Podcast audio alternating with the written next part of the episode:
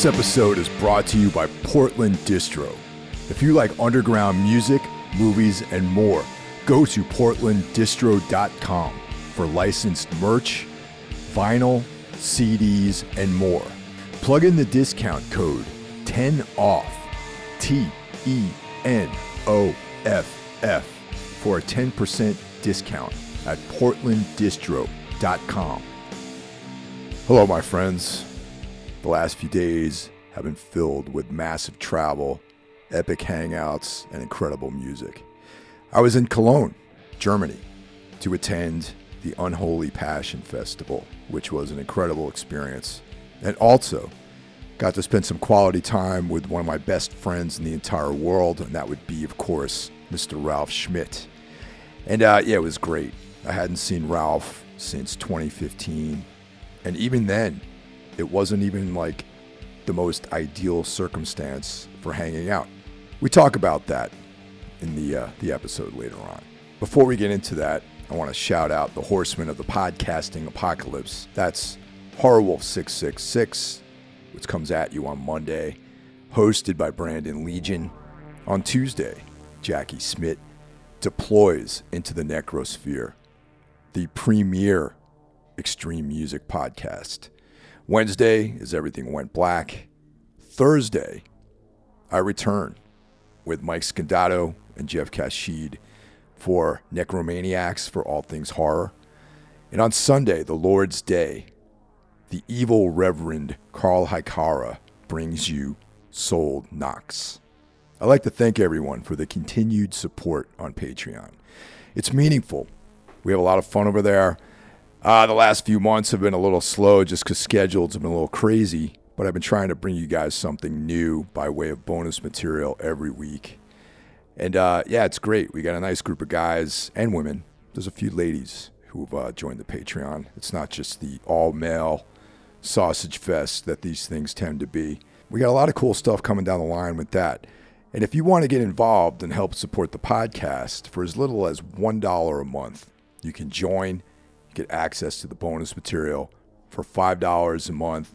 You get bonus material plus early access to the regular episodes. And if you want to sponsor the podcast, if you have a business, a band, or any kind of project, for $20, you get a custom read and you can join for one month, forever, for eternity, or whatever you, you know, or whatever you choose. All right, we're here in Cologne, Germany, uh, with Ralph, and uh, it's after an incredible weekend. And uh, Ralph and I are sitting here face to face. And the last time I saw you face to face had to be 2015, right? That was if that's the rear of the Roadburn. Yeah, Yeah, yeah. I believe so. Yeah, that was the last time. Yep. I think like we said goodbye after Fields of the Nephilim. Yeah. You were taking care of like getting your asses with like to the UK. Oh, Like, that's right, man. That was a nightmare world of trying of just poor logistics and like failed booking attempts and things like that. That was a really rough. I, I forgot about that. Thanks for Yeah. remembering, Yeah. reminding me. Not not the best memory though. Yeah. no. Oh, by the way, if you hear like sparkling noises, it's because we're toasting with champagne while we're, while we're co- cooking meth. Um, no, it's like you know Germans love sparkling water, so Mike is enjoying some of that. No, yeah, that was um, that was the last time, and uh, I remember that day. I was looking forward because you put us on the guest list, Danny and me, and uh, then we literally I I first saw you when you guys went on stage to set up. We said a quick hello, then uh, you started playing. After playing, we like talked for uh, maybe 15 minutes. Yeah. And then you were gone because there was press to do, and then you had to figure out like how to get to the UK. yeah. And uh, and then I saw you again when Fields of the Nephilim started. Yeah. So it really wasn't much of a of a visit. You Yeah. know? It was um a very uh, stressful time. Yeah, uh, the time before that was Ieper Festival. That was actually on that tour with The Secret. Uh, you played like this Belgium festival, and uh, it was that tour that you got shows canceled because of the Burzum shirt. Oh, that's right. Yeah, Yeah, yeah. and Uh, because that was the time when Danny and I were already dating, and Sure. we drove over to to Ieperfest, and uh, I remember like we had some time there and sat uh, in the merch tent and hung out with Andrew. We grabbed some food. I remember that. That was the last proper time we actually interacted in that way. There wasn't much uh, much time really. That was that's the thing, man. It's like, yeah, you know, in life, whenever I come over here, uh, this is the first time that I've ever been to Europe as a uh, a tourist. Yeah. You know, essentially, and all the other times with touring, it's like a rush to go from point A to point B and deal with stuff and you know put out fires and you know you and I never really get a chance to sit down and hang out. Yeah. So uh, I remember you and I had a conversation after one of our podcast recordings, and I was saying how, in light of all the, you know, just turmoil that everyone's been through in the last couple of years, that I haven't had one of those great days like going to, you know, Roadburn Fest and hanging out with you. Yeah. Um, So we decided to plan this weekend where uh, I would come out here and hang out in Cologne, and we would spend quality time, man, Yeah. great time Yeah. And uh, you know check out Unholy Passion Festival, which was last night. Yeah. And uh, it would be also my first time seeing Ultha perform live. Like I've only enjoyed the music. Yeah. You know, so it was just an incredible night, and you guys allowed me to share the stage with you to perform uh, Unholy Passion by Samhain. And uh, you and I both got these awesome buddy tattoos. Yeah. yeah, just a great weekend, man. Yeah, glad, glad you enjoyed it. I mean, that's what we talked about, like that these moments are so rare, and also like the people that we trust and want to spend this time with is also rare, and uh, there's only like an ocean between us. So, um, I mean, last time I flew to the states, that was kind of like the time when you were just like moving and breaking things off, and Yeah, like- I wasn't even living in New York at the time. Yeah, so, right. Yeah, so we didn't get a chance to hang out. Yeah, and also like that one, like that was in the year. I mean, that was 2019. No, 2018 actually. That was the year we were ta- speaking about the other day. Like the year, like one one of the worst years of my life. And I had the glorious idea, like amidst all the stress and turmoil in my life, why not spend like a week in New York on the couch of some of like friends of mine? So it was so incredibly stressful. I had no time to kick back, and like I came back and was even more devastated than before. I mean, it was cool, like because I got to have a chance to hang out with Mike Rapash, Yeah. And with Mike, uh, Mike of, of Yellow Eyes, and uh, I went with Yellow Eyes to to festival, and and that was all good, but it was stressful. Eh, But now, like the weekend that we right now had, is like actually like the stuff that we would actually do if we would live in the same city or Yeah. remotely close, like hang out, watch something, talk, grab food. Get tattoos. Get tattoos, yeah, you know. No, man, it's, it's it's so cool. Like when you said like, yeah, you're thinking about doing this. I'm like, oh, that would be that would be rad. And I mean, we're like a lot of times like, oh, we make these amazing plans, and then it falls through because there's so much going on. And then it's like, no, dude, I booked I booked tickets. I'm going to be there. And that was the moment where I was like, okay, for Unholy Passion, Ultha, because it's our own own festival that we like created. well, well, let's. I, I, one of the things I want to talk about is Okay. just the whole history of like Yeah. the festival and like you know how many years you've been doing it and what Yeah. what motivated you to start the festival. Okay. Um, so with Ultha, we um, we kind of like came out of nowhere here in Cologne because uh, I mean, like people knew like my band Planks and and Chris was in the band Gold Dust, and we all had like bands that people knew, but all these bands were located somewhere else. But event like we ended up all living here, and that's like kind of the history of like how Ultha started. Because Jens and I wanted to start a band, and then then Gold Dust broke up, and the missing piece was Manu. Because like we needed a drummer to pull something like this off, and then Manu moved here to Cologne as well, and there's always like he had a um, the story we tell. He had like a band before I had an apartment. So like, so we started that band, and like it, it, it, the demos, like we did recorded like two rehearsal space demos, and people were going nuts for that. And all of a sudden, we're like, okay, um, we want to play a show, and then it's uh, so what do we do? And from the get go, Ultha was not a band that like tried to be in that like metal metal world. Because like Cologne has a black metal scene, like a small one, and there are like regional bands, but they're all like this one sounds like Mayhem, the next one sounds like Druid, or like they try to, and Right. and that's not like the way we are, and um, so we we were like okay what to do? And then we were like had contact with the band sun worship and unru they were like uh, they were like in the scene before us also coming from the leftist background but not being like a political left-wing black metal band or something but like good bands with good people. We became friends and we ended up doing the first show together. Like the first ultha show was here in cologne with sun worship and unru and this became like this lifelong bond between the three bands. And um, so we played a first show here and then eventually we released our first record and we like set up a small because i said like i want to have a festival. And we had like a bunch of friends of ours come to play. It was four bands and it was like in an autonomous center. That didn't have a name so the first installment of unholy passion wasn't called that. Then we released uh, two years later we released converging sins and by that time we were like a band that was like fairly well known. And i was like you know what? Like i like the approach of having like an evening where we play to our hometown crowd invite people that we love to join us and uh and have like smaller bands that maybe not a lot of people know like be like presented to a lot of people that come out for us because by that time we could sell out like a 200 capacity room like and that was the sort of like vibe. And i was like no like now i want to have i want this, this thing to have a name.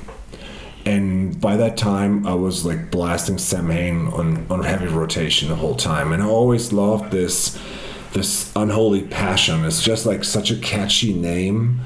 And i mean even though like that song is about fucking. Yeah, yeah, it's, definitely. it's like like okay so now like a pc it's not a pc song but it's like this this thing like I have like a sort of unholy passion for the music that I play, you know, like it's not normal. It's like something I have to do, and I know you're the same way, and you also have this passion for Samhain. Genau. Yeah. there you go. Learned something. Nailed it. Gotcha. um, so yeah, then that, that baby had a name, and like then ever since then it was Unholy Passion. So it must have been 2016 or 17. Yeah. So like we sold out like this autonomous center with like 300 people, and then Hoffy of Underdog Records in Cologne like the record store that we all go to, and he's also like from the hardcore punk scene from way back when. Um, he approached us as like, "Yo, so like I like your band, and I see what this band can pull off. Like, how would you think to make Unholy Passion like an annual thing, and we move it to Gebäude 9?" And I was I was speechless because Gebäude 9 is like the only mid-range venue we have here. We have like really small ones, like small clubs, like 100 capacity something, uh, like these illegal things, and then we've got the big halls like for 2,000 plus. Gebäude 9 has a capacity of like 500 people max. And uh, we're like, okay, if you think that works, let's try it. So we booked the first one there. So it was the third installment of our festival, but the second by the name of Unholy Passion. And by that time, we had established contact to Aspen and the Witch, which is like a big band. And usually they sold, they will sell out Gebäude 9 by themselves. But they committed to say like, no, we'll be part of the festival. They got the guarantee they always get. But our like our approach was, we will establish a festival that's like maximum 20 euros. So it's 5 euro per band.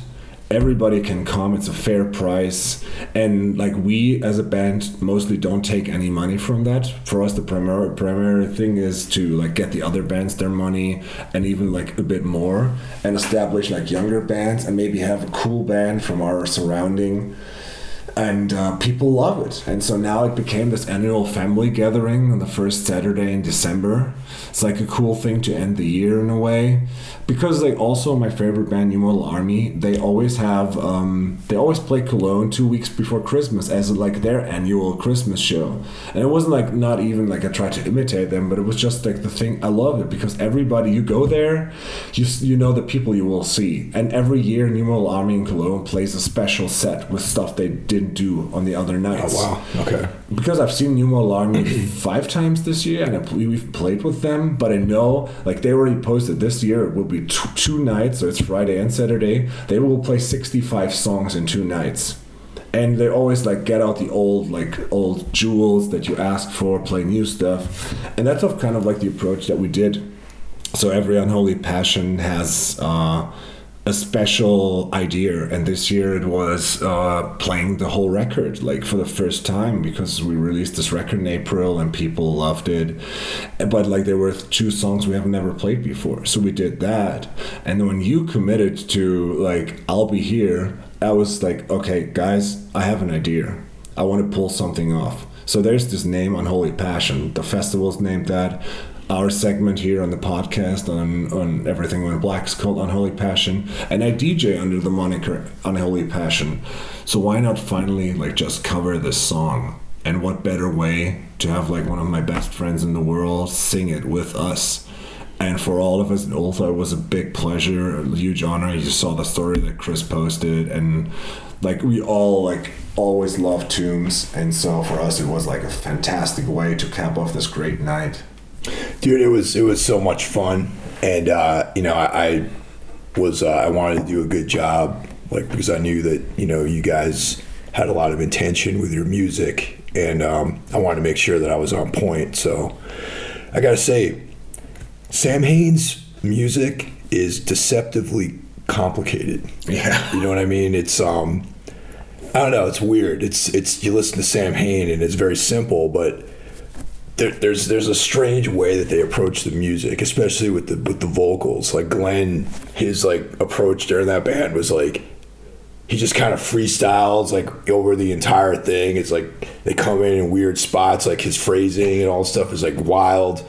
There's like one part you play like one and a half times and then it's yeah. like you know what i mean it's weird yeah. right so it was like kind of difficult in a way and um, i had to kind of manipulate my, the vocals. Like they're mm. not exactly the, the way yeah. that Samhain did it but i kind of did it my own way really you know? and we didn't play it like Samhain yeah yeah, yeah. That's the idea. Like we i mean we we did like a bunch of covers in our time. So we covered bathory and mighty sphincter fields of the nephilim. And to us it's I, I think like some people do cover versions by playing the song one to one and like if you're like tom petty and you cover neil young or something it's cool because yeah. then it's you you know? But like to me it's not a challenge like okay like with the rhythm and like the thing that you it would be a challenge to play it exactly the way. Oh yeah. But to me Samhain has like i, I try to like rewrite that song in the way that uh, Samhain feels to me because Samhain to me is the darkest of all Danzig bands, and it is heavy and dark but like if i if i would say like how does it react in, in me? Like what's the feeling when i listen to sam Samhain it's more in the realm of like ghost walking of mighty sphincter that sure. we did. So it's way more gloomy way more doomy. And i'm like let's let's do like a doom version of that. And so we actually played it in e sharp and it's just like it's the same we just like adjusted some parts to go down because we're like tuned to drop c uh, drop cis and we manipulated the structure too so yeah. it's slower so it has more and more power and then when we started playing and then chris like starts with the din then with the bass, I'm like, ah, this is almost too happy. But then when the guitars come in, it instantaneously got heavy, and like Andy's keyboards and the synths is just like, okay, this is the way I wanted to sound. And I knew that you could match it with the vocals. And dude, I think like especially yesterday, we like we listened to the recording of the video earlier. You delivered, man. Oh, thank you, thank yeah. you. I'm glad. I'm yeah. glad because it was like you know very important to me that I do a good job, and um we should release that, man. It'd be so much fun to have like a split or something like that. Yes. Covers. You yeah, know? I think dude. people would be into it, you know? Yeah. But you know what was really funny? It's like as much as you and I love Samhain, um, some people don't even know who the fuck they are, right? Yeah. Isn't that weird? Yeah.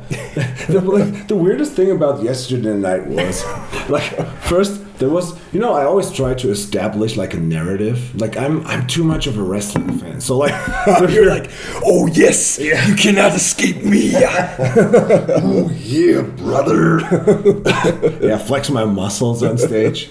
Um, No, it's like I always tend to because like this band is my baby, my brainchild, and uh, and the festival was also my idea. So I always push this band so hard, and to me it's a personal thing. That's why I told this story yesterday about like it's a family thing, you know, like the sheer terror reference. Um, I um, I just I just like to like say something before. I, I don't want to be like, oh look, like I'm the guy from Ultha. I will talk now and you will listen. But the emotional connection this band has with its audience is like what makes this band so special to me and to people. And uh, that's why I said something beforehand. And I saw like when I was um, I was standing like at the merch with Danny, and there was this pile of people just walking through buying merch, and there was one guy who wore a Samhain shirt. So like so I'm, I'm like and usually like if you go to a metal person and you say like dude you have like this sick shirt and he's like oh yeah thanks dude. Like you appreciate it like the mutual respect for being Right, like you have good taste. Yeah. and that guy had like the only one had a Samhain shirt where I felt like he must know the song so maybe he chose the shirt because it goes to Unholy Passion Fest and Yeah. it's also an Ultha fan so like I thought like oh this dude will appreciate it so like he walked past me and like he looked at me and I put in his shirt like dude that's the best shirt he said nothing. He didn't even nod. He just walked on. Like it's like what the fuck? It's like okay. Did, did he not? Did he not speak German or something? I don't know, man. But it was so weird. It's like okay, well, your luck. Well, and then like um, then I said something about like why why this festival is so special and why it's so special to me that you're here. Um, because I wanted to establish the timeline that once we played the whole record, there will be. I, I- just teased there will be two more songs after we're done with the whole record.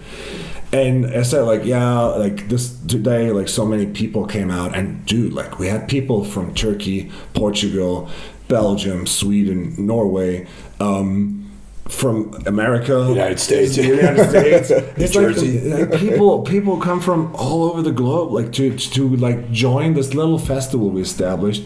So i want like i established the narrative like yeah one of my best friends in the world mike hill is here tonight. And people like already like oh cool like tombs and they get respect. Because i knew once we're done i will say something else so to get you on stage and then it's like okay i just told the story like okay so this show like this festival is called unholy passion. I have the dj moniker unholy passion. We do that podcast.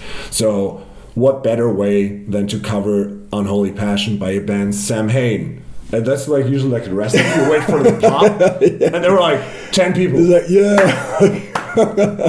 I thought that was funny too. i'm like oh okay so you all know danzig went Ooh. Yeah, yeah, yeah. I was like, okay, uh, Danzig. It was like I was like posh saying like, yeah, Samhain is Danzig's best band, but like some people in the audience knew it and they were like, fuck yes, especially like our friend Black Metal Endurance Punk. Shout out to that guy because he filmed the whole thing and uh, we will post it online soon.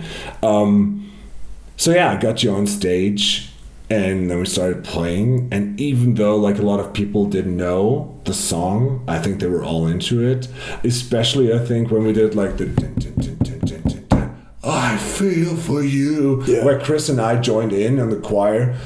Dude, and people were moshing to it. I was like, okay, it's Yeah. success. That was good. Yeah, I like the narrative, man. Like I, I already had my like, uh, you know, you can't escape me. You think, little man, and I was gonna break a chair over your head, you know, and like do the whole thing. I had like my mask ready and all that. You know, You your MAGA hat or your Yeah, top hat? pro wrestler style. You know, I would have been the heel. You know, the, the pro American heel. Yeah. USA. Yeah, man, it was uh, such a cool. I mean, I was, dude, like I was already blown out, tired before the whole, like before we went on stage because it was such a long day and the last weeks have been a grind.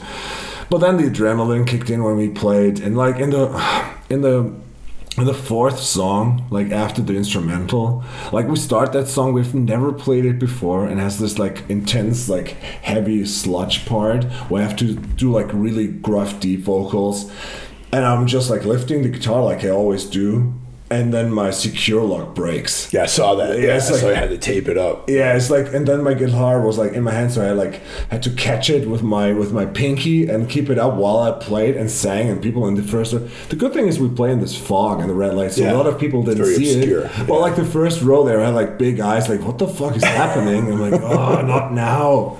But uh, yeah, so aside from that little mistake, I think we played really well and people were really into it. And yeah, I mean, the response was awesome. And yeah, you being a part of that was special. I think uh, I was like lurking side stage when that happened because I saw you like Yeah. do do your thing there. Yeah.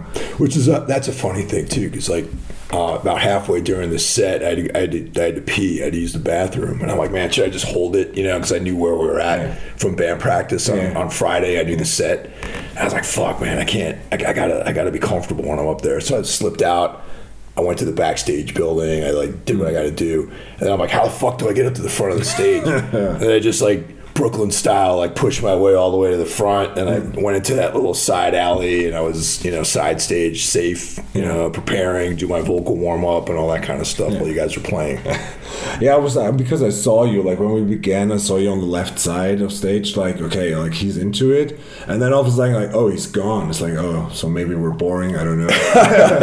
but then I turned around and I saw you like lurking, uh, Yeah. like uh, behind the curtain, and it was like, oh, okay, so he's here already. Yeah. Oh. No, it was it was it was a lot of fun, man. And and um, you know, like I, I once again, like I'd only heard the record, Yeah. you know, and uh, but to see it live was like a very cathartic experience. Like you know, you listen to it, you enjoy the music, but seeing it in a setting in a venue with the stage production and and just the, the the energy was like the full experience of the band, you know, and it's like, and I just, I felt really honored to be able to be part of that whole thing. And, you know, and I'm one of the only people in the States probably that have seen you guys play. I think so. I mean, like Woe, Yellow Eyes, Yeah, some of so those these guys, guys, because yeah. they were on tour with us.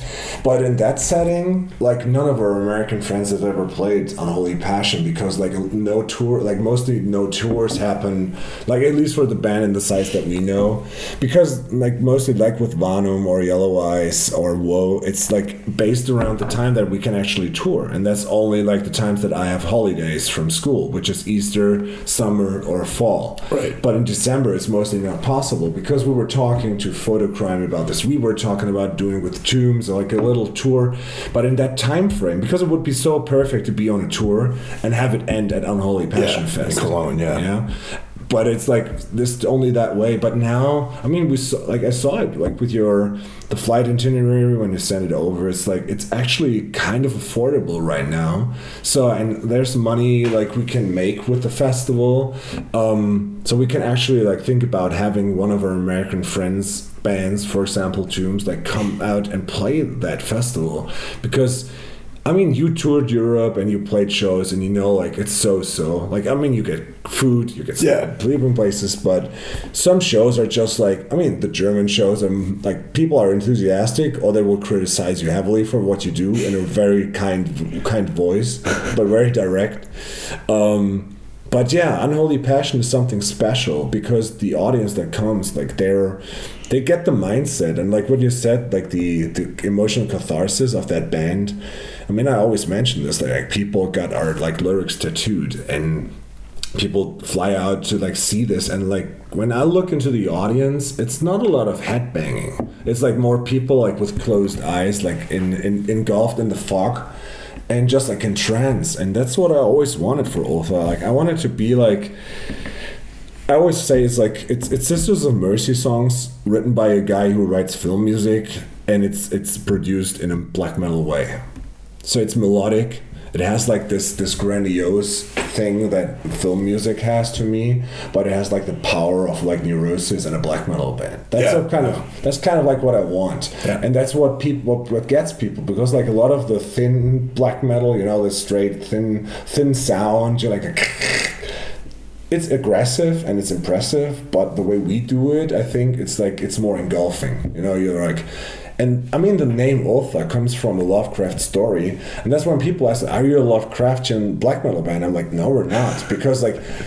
It's not about that, but it's like when I like I chose the name Ultha because I love Lovecraft and it has this overarching gloom and there's like this red line going through his stories with all the sidebars you know like Yeah, the references to different to mythos yeah that, yeah. and and it has like when you read a story like dagon or uh, or the uh, instead of innsmouth or uh, I don't know, like the Cthulhu mythos and Mountains of Man, especially. They, there's this feeling of dread and but you want to like you're soaked in into the story and it's long and you're part of that and it's kind of like what i see when an ultha show happens there's not a lot of people that say like oh checked out two songs and i left most uh, either you're in it or you're out Yeah, and it's a whole experience, and that's why it's cool that you guys play the entire album. It's an entirety. You know what I mean? Because it's like one piece of music, and you know, I've always had the impression that um, the music did have a very film score vibe to it. Yeah. You know, so when I listened to the record. You know, it's like you, the whole thing has to kind of be enjoyed. Yeah. Similar to a Neurosis album too. Yes. You know, you listen to like Through Silver and Blood, you listen to the entire thing, and it makes one statement to you. Yeah, and that's why also we have like there's no talking in between songs, and we always have samples going, and that's the cool thing about having Andy in the band. He's not only like giving the band so much with his like electronics and all the stuff that he plays, the great melodies, but he has like he created some sample like we like did it together, some he did alone, like the samples for in between the songs. So there's no you know like. I remember seeing Neurosis on the tour here with Storm of Light and Taint. And that was the last tour they did in Europe where they just still had projections.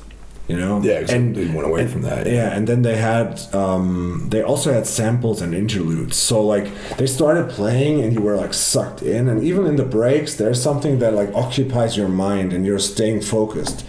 And I saw other bands trying to be like you know like that wave of bands that try to sound like Neurosis or ISIS, and like they played a song and it's like eight or nine minutes long and it's powerful and it's good, and then all of a sudden it's like it's done, and then you're like,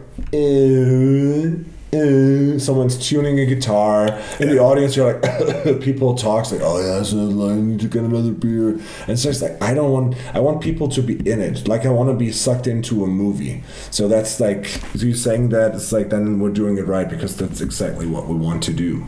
Yeah, totally. The the bill last night was also pretty awesome. Like I, you know, I'd heard once again, Unruh is a band that I know their recordings, Yeah.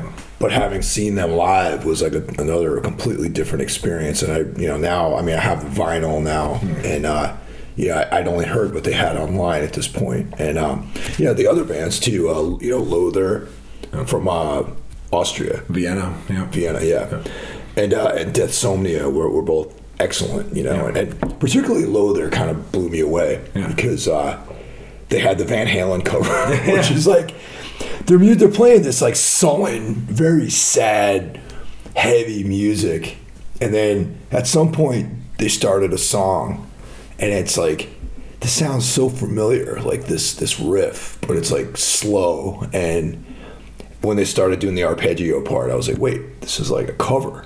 And then the lyrics came in, and they started. I'm like, this is a cover, like a, a, a melodic, sad, slow, heavy version of "Ain't Talking About Love" by Van Halen. And I was thought that was so brilliant, man. But they made it their own song, though. Yeah. yeah. Yeah, they have like um, I mean, so far they only have like I think they did two tapes, and uh, like they have one 12 inch with only two songs, but like all the stuff is like really fairly old. They uh, just recorded a new record, but they have like a lot of stuff on their Bandcamp, which they just recorded and released. And it's also the cool thing is they they also put everything on Spotify. So at some point, I like I follow them like on Spotify, like oh there's like oh a new Lothar thing, and it just saw like ain't talking about love, and I'm like okay cool, like didn't click with me, and then I, I listened to it, it's like down down down down. It's like mm, cool, gloomy, and that's exactly like the way they sound. Like then the melody comes in, I'm like wait, that's not. I I know this. And then it's like, I'm talking about love. And it's like, fuck, dude, like it's a Van Halen cover? Yeah, totally. Because they did like an Elliott Smith cover before, and I can see like a band that is like into this kind of realm that they make music to be into Elliott Smith. I mean, Yeah, I'm into- depressing. yeah, Yeah. I'm into Elliott Smith too, and they, they covered Needle in the Hay, and they did a great job with that too. But to take something that's completely out of like out of the things that people would expect of you, that's what I love, and that's what like get, made me like them even more. Yeah. Yeah, that song is not something that jumps out to me as being, uh, you know, particularly, uh, you know, somber. That song, Yeah, you know? yeah. yeah. It's like a, you know, like I'm kind of a scumbag and this is my my life, you know. But uh, yeah, but don't don't let that one aspect of the band sell you on them. Their music is like very powerful, you know, and it's like to, to draw comparisons to other types of bands. I would say like Evoken maybe, Yeah. uh, but with different types of vocals maybe. You know, like something in that realm, or like Paradise Lost. Uh, you know, maybe a little bit of Type O Negative. Yeah. You know, just so people have a context to what they sound like, and it's. You know, definitely check them out. They, have a new album coming out on uh, Vendetta. So Yes. yeah, Yeah, I brokered that deal because like uh, it's like this again the story that um, when we uh, when we released the Belong EP, which was like my way of saying like the Inexplicable Wandering is a record I'm not particularly fond of for not for the lack of talent or the way it sounds. It's just like it's like an emotional thing. Like I can't listen to that record because it was such a devastating phase of my life. And then we like we did, recorded the Belong EP and that like people loved that and we went on tour to do like that EP. And uh, so we were at the stage where we could say like we tour alone. We don't need to be like in support of someone or like we don't need to take someone along. But people just book us and then they book regional bands before us. And we played in Linz in Austria, and it just said like yeah, Lothar is playing. Like never heard of them. Like they're from Vienna. Like checked out some pictures. Like okay, they're like pretty fairly young. Um, and it's like, ah, we'll see. But I didn't have. I remember that I didn't have like a lot of time beforehand to like listen to the bands. We arrived there. Um, we set up our backline, and usually, like in Europe, you share backlines, Right. Because like the touring band has the cabinets and the basic drum set, and you as a like support band, you bring the heads and the cymbals and the kick pedal and shit. Because we don't have pickups here, or like SUVs or like proper vans. We just like drove shitty like little cars, like the one you saw, which is that tiny little toy that I was driving around. in. yeah. Um, so they came and they were like, "Oh, cool! Yeah, thanks for having us play with you." And uh, so uh, we, I have this head, and it has like eight ohms. Can I use the cabinet? And you see, like, you can like a first step when you meet like new bands you look first of all you like you see these bands and you see like okay they, they seem like cool cool people and they didn't look like like oh look we're all black metal they could they look like young young people like not yeah i mean they're not i mean they're in the 30s as well i'm just like fucking You, old. you and I are fucking old men, Dude, so yeah. Um, so they looked like people that I would like to hang out with, and uh, we had good talks already before the show when we said hi, and then they set up the gear.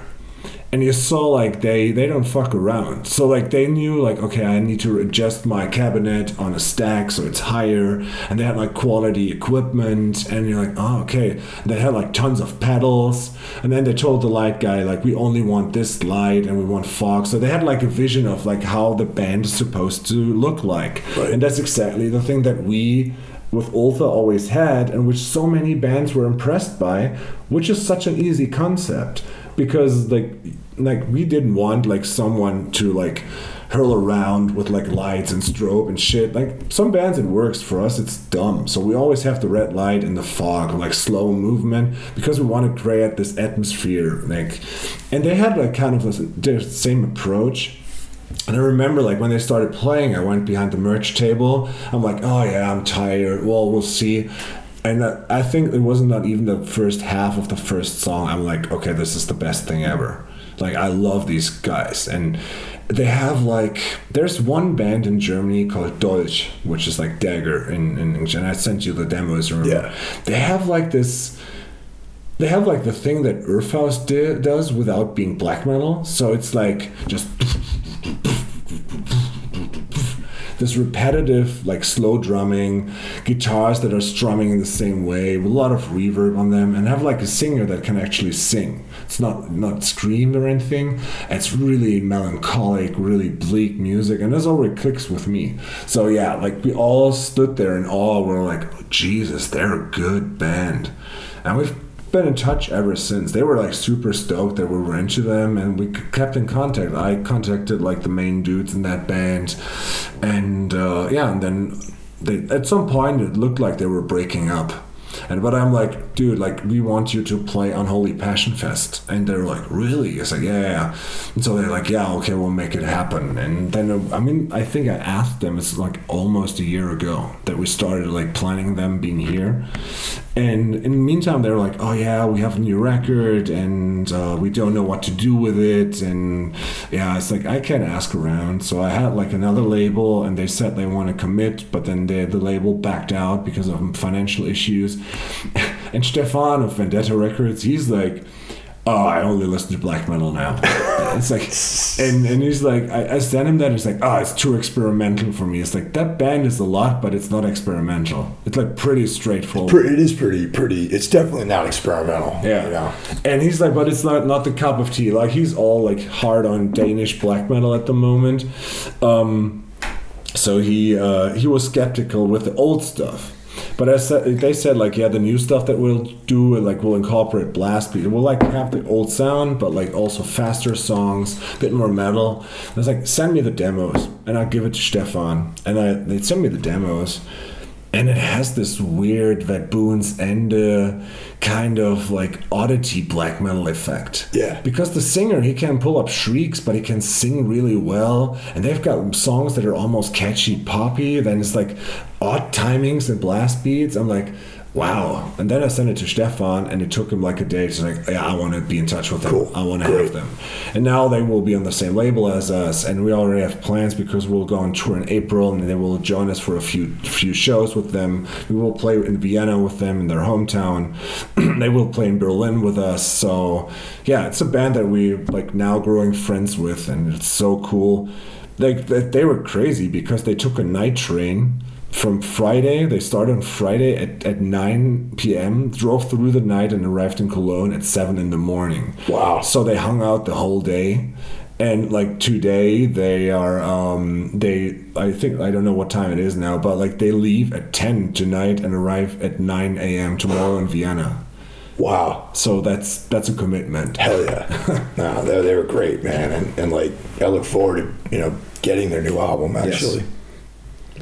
Had a great talk with uh, with Tim, the, Yeah. the dude in the band. Actually, no, uh, Tim, Tim is from One Room. Oh, I'm sorry, not Tim. yeah. I think it's Michael. That's a, Yeah, I mean, I, Yeah. I, I should. That's a real uh, faux pas to remember that I got the guy's Tim, name. Tim is the weightlifter. Yeah, in- the weightlifter. Yeah, it's Misha. Yeah, yeah, that's Yeah. that's the main dude. Yeah, yeah, he was referencing seeing tombs, right? Or that had like an impact on him. yeah. We can we can we can gloss over that. I don't want to. That's I feel uh, self conscious talking about that actually. Yeah.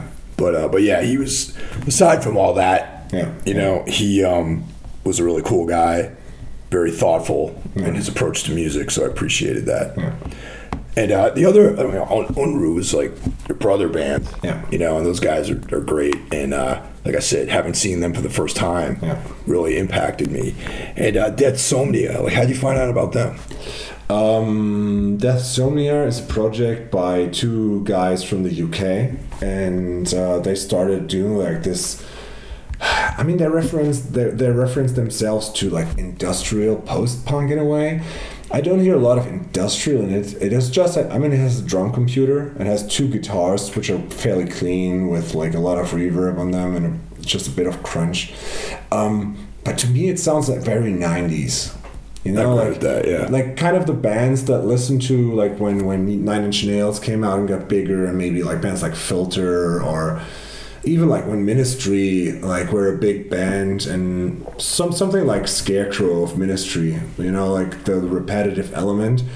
But I mean, some there was a band called Vast. V A S A V A S T, but always like V full stop A full stop. It's like visual audio sensory sensory the- theater or something. okay. They were a UK one man band, and they had a they had a hit back then called uh, "Pretty When You Cry," and had like a disturbing video, and um, that has kind of like that that that vibe. It's like almost poppy, very 90s sounding with a good vocalist, and they they wrote these songs. And uh, Kadri, they have a singer now, and she's from Estonia, and she told me the story yesterday that a good friend of hers um, where was in contact with one of the guys that wrote the music, and they were looking for someone to just sing on the song for the project they started. and then they, became a friendship, and uh, they. Um, grew into a full band and i mean now they have to when they play like two guys fly in from the uk the girl flies in from estonia. But i mean they have a drum computer a few pedals and two guitars so it's actually doable. And um, when they came out ropes of night just started. And Richard in that band plays in a post rock band called Telepathy, and they're like they did a release on Golden Antenna Records. Okay. They also released Ropes of Night, and Ropes of Night, uh, uh, Golden Antenna is uh, based around Braunschweig, and in Braunschweig there's the venue, the Nexus, that Planks has always played, Hellstrom has played, and also Ultha has played. And Niels, the main guy that like does shows there, he approached me and said like, so there's this new band from the guy from Telepathy, and I think it's a good match to Ropes of Night. I would like to because I'm a fan of Ultha and I love Ropes of Night. I would like to book your new band, and I will book his new band. And that's like how we established contact. And then like Bruno and Richard and I were like in contact, and we're like, oh, I love Ropes of Night. Oh yeah, I love Deathsomnia. There were ideas yeah, and then we had a show booked for Ropes of Night and Deathsomnia, which was blown away by a storm because there was a huge storm front and um, a lot of like a lot of people were afraid and we decided not to like drive out to that show which was super painful. Um, but then I said like, oh, I feel sorry. We can't make it and can play, but um, how about this? We always we have a festival in in Cologne and it's in December, and uh, then I explained to them that I always want to have not only metal bands because I yeah. think yeah, the most boring aspect of playing in a metal band is playing metal festivals, which is only metal bands that all kind of sound the same. Because the for like the later it gets, the less impactful the bands will be.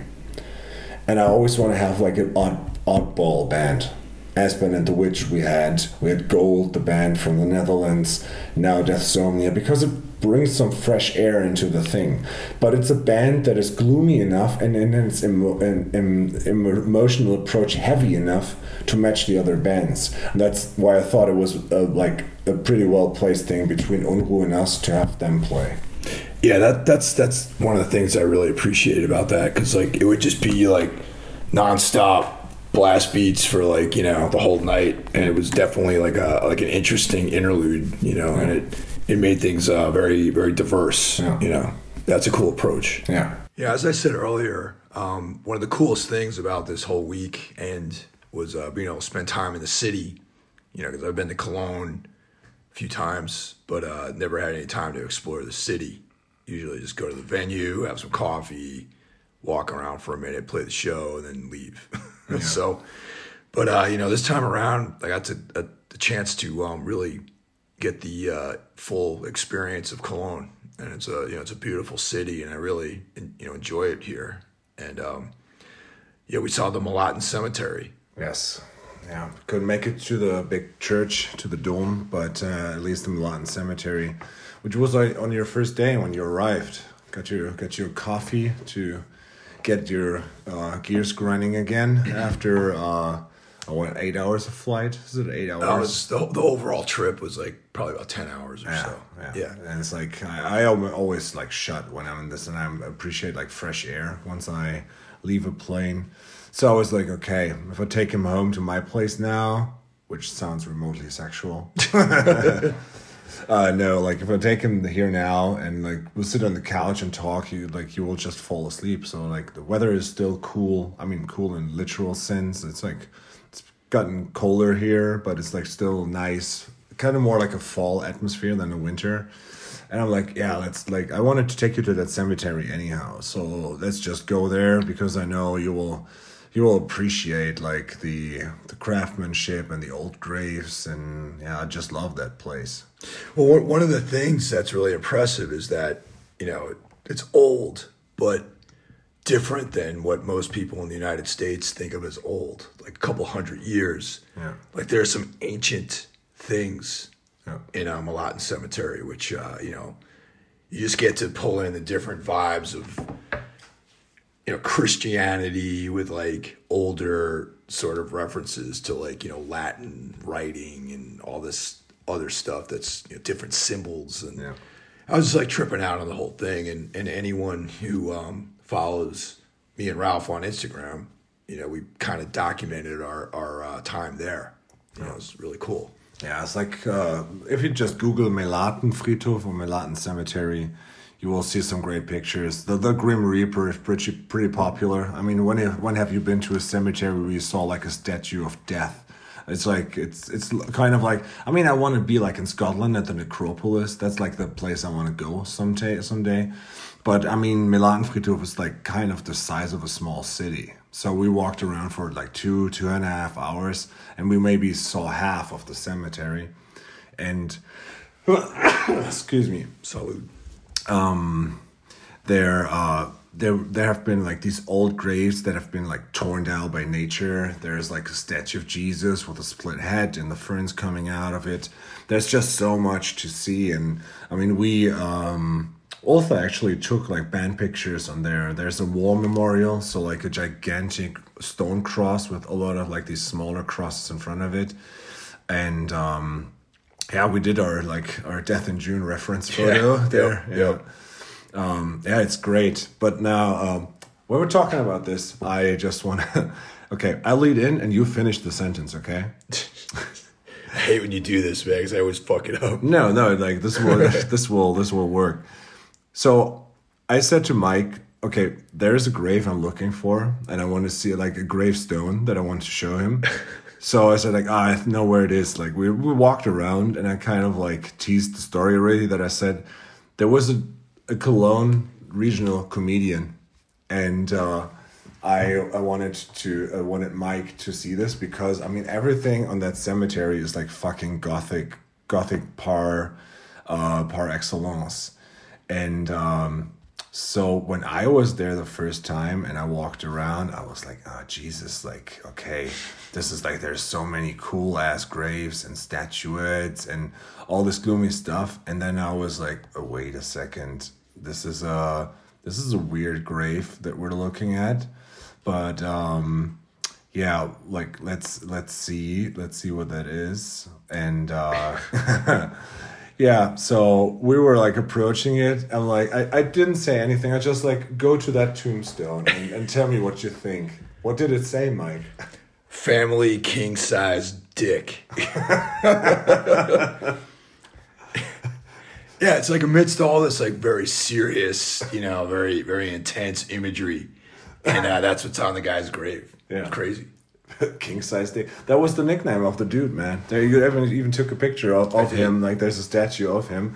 So yeah, like uh, Mr. King size dick. I was like the first time I'm like really, and you know what? It's kind of a reference to the way we approach. Like we like our our humor dark, and like in horror like I don't like comedic horror movies. Like that's mostly not my thing. But like some horror movies have like this almost absurd, humorous kind of approach, and stuff like this happens. And I can appreciate like a gravestone saying "king size dick" on a graveyard with a reaper and everything. Yeah, definitely, man. It's uh, that was really funny, and I kind of like, you know, like walking around and and experiencing that place. It, it creates like this very heavy vibe, you know. And you and I had some actual pretty heavy discussions while we were in there. And then just to come across this kind of lighten the mood a little bit, you know, yeah. I, I like that actually. Yeah, but I mean, that was the overall. I, I kind of expected it to be that way when you're here because I mean, we spoke when we speak. We have like a topic that we want to talk about on the podcast, so we usually talk like for like twenty minutes before that, and mostly we catch up on stuff that was like said in the episode after we finish. Like so, a little bit of the behind the scenes thing for recording podcasts. And I assume that's like with most of the guests that you talk to, that you have like a bit of like an intro and an outro. But um, I mean, like your year and my year, like we can say it was terrible. Pretty much. Yeah. So a lot of like grief and a lot of shit that happened. So I mean, as much as it was like a like a, a, thing for you to like get out of the city and see something new, for me, it's like one of the highlights to finally hang out with you again and see you again in person. Oh yeah, no doubt, man. I, I was looking forward to this for months. Yeah, and it's like I mean, we sat here on the couch for hours talking, and like on the cemetery, like when we, I mean, we had to drive around a lot in the car. We had to organize stuff for the festival and like I mean, that's the thing. Like that's why I feel that you're like one of my best friends because we we talk about this stuff honestly. We talked about so many topics, and there's not a lot of people that I like talked this stuff about. And I mean, yeah, I always like said I, I have like a friend who lives in Freiburg, and I only see him like once a year, maybe, and we speak on the phone sometimes. But there's no real connection anymore. It's just like a guy that is like. I will always like be appreciative of him, but now with this, it's like that's so awesome that we had like the time to actually interact and like kind of the way that we do like our first live podcast now here. Yeah, this yeah. is great, man. You know, and uh, but yeah, it was um, you know, I'm flying out and you know probably actually a few hours, well, more than a few hours. But, yeah, you know, we're gearing gearing down, and uh, you know, gonna spend the rest of the evening just kind of chilling out. Got to get on a plane, fly back to uh, New York City, and then drive back out to Jersey, and uh, but yeah, I feel like pretty uh, pretty invigorated by this whole thing, and and um, you know, just after the whole pandemic experience, getting back over here, seeing friends, and meeting some new people, and all that stuff, and it just was a, it was a really therapeutic thing for me. Yeah. Um, and being able to hang out with you, Ralph, you know, it's like you're like you're likewise one of my best friends too, yeah. and uh, it was a, a much needed uh, respite from uh, just the grind of life, man. Yeah. And it's the cool thing is it actually reminds me a lot of the time when we got to meet each other. When we're sitting in the kitchen Dude. in Heidelberg. That's right. And talking through the night where Josh and Joel were watching like death metal videos in my room and like in the apartment that I lived in with Daniel and the other guy whose name I completely forgot. I remember like that's the that's the point where we bonded because yeah. we're talking about movies and life questions and the struggles. And I mean yeah I mean I'm ten years like twelve years younger than you are but there's this connection that I had back then. And I mean I was a I mean I was I don't know third no not twenty five or something but it's a lot it's been a yeah, long time been a while. Yeah we've been friends for yeah. over two decades. Yeah. Yeah. And uh yeah it's still like we still struggle with the same things but also enjoy the same things and you inviting me to be part of Everything Went Black on occasion is amazing. It's been a huge pleasure and i'm always down to do that. And that's the thing like now next weekend there will be like two more Ultha shows and then that's that for Ultha. I think before we go on tour in april I want to write a new Ropes of Night record. I have a new band project that I want to approach, and um, it's time to like get into the grind again to do like regular podcast episodes work oh, yeah. on our work on our big project that we want to have as a special i don't is that going to be you want to do it on the patreon or is it like i feel like um i don't know we should discuss that yeah. further but yeah we've got like these big plans if you're not like if you haven't joined patreon and you just like find us now or like find mike now because he's the man and he's been doing this for like so fucking long um uh, yeah, follow Patreon because it's it's not expensive, and and Mike put so much work into that. I mean, he runs Everything Went Black and Necromaniacs and is guest on other podcasts and like the Patreon is his baby as much as Tombs is his baby, as much as Unholy Passion is mine and Ultha. And uh, I mean, most of you are like already subscribed and support support us with one euro. And I will like I already mentioned it. Now that I have like we'll have more time, I will do some solo episodes for the Patreon as well. We already talked about plans, and there will be more crossovers with the other horsemen. Oh yeah. So yeah, it's good times, and I think like this you being here, we are hanging out, like we'll light the fire even more that we always had, but now it's like something positive for a change in this fucking shit year.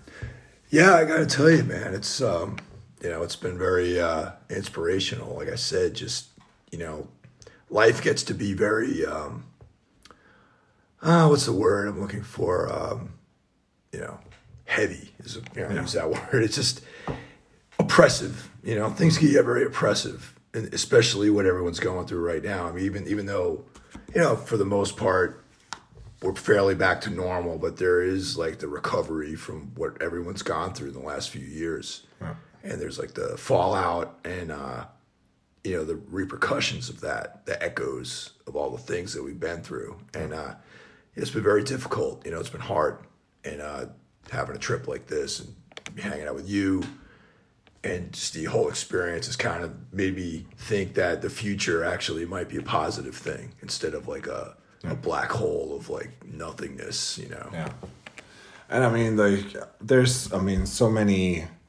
I mean, it was like three, like, it will be three days in total that we got to hang out. And there's so much, so many more memories now that we have. Totally. And so much stuff that we both like. And that's the cool thing. We always like post each other, like, listen to this, watch that. Oh, yeah. And I mean now, like a like as a conclusion to like our trip, we can say don't watch the Troll movie on Netflix. That's terrible. Yeah. We can state that Gorefest, like a Dutch death metal band, is one of the best ever, and hardly anyone knows them. The band Revenant from the America is fucking is insane. Um, what else? You can put sauerkraut into a quiche and it works. yeah, actually, that that that quiche was excellent, by the way. Yeah. yeah. Um, yeah, and uh, and Danny's dog walks like a like a harbor tramp. Also, um, I, I'm glad to see that drip coffee yeah. is making its way over here in Germany because uh, you know, not like I have anything against espresso, Yeah. but I love espresso. But now you're starting to see more like American style roasters Yeah. in in uh, in Germany and I'm assuming other parts of Europe. I mean, I know Belgium. Has been ahead on that a little bit, and you know, Scandinavia has their drip coffee too. Yeah.